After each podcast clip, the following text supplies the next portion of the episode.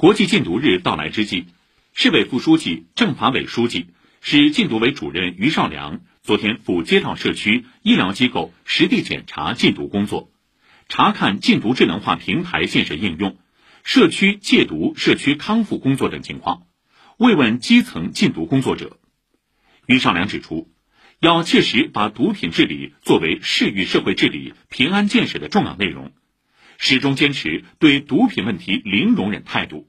严厉打击整治各类涉毒违法犯罪行为，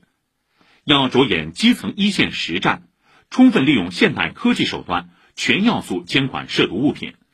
在全社会形成自觉远离、坚决抵制毒品的浓厚氛围。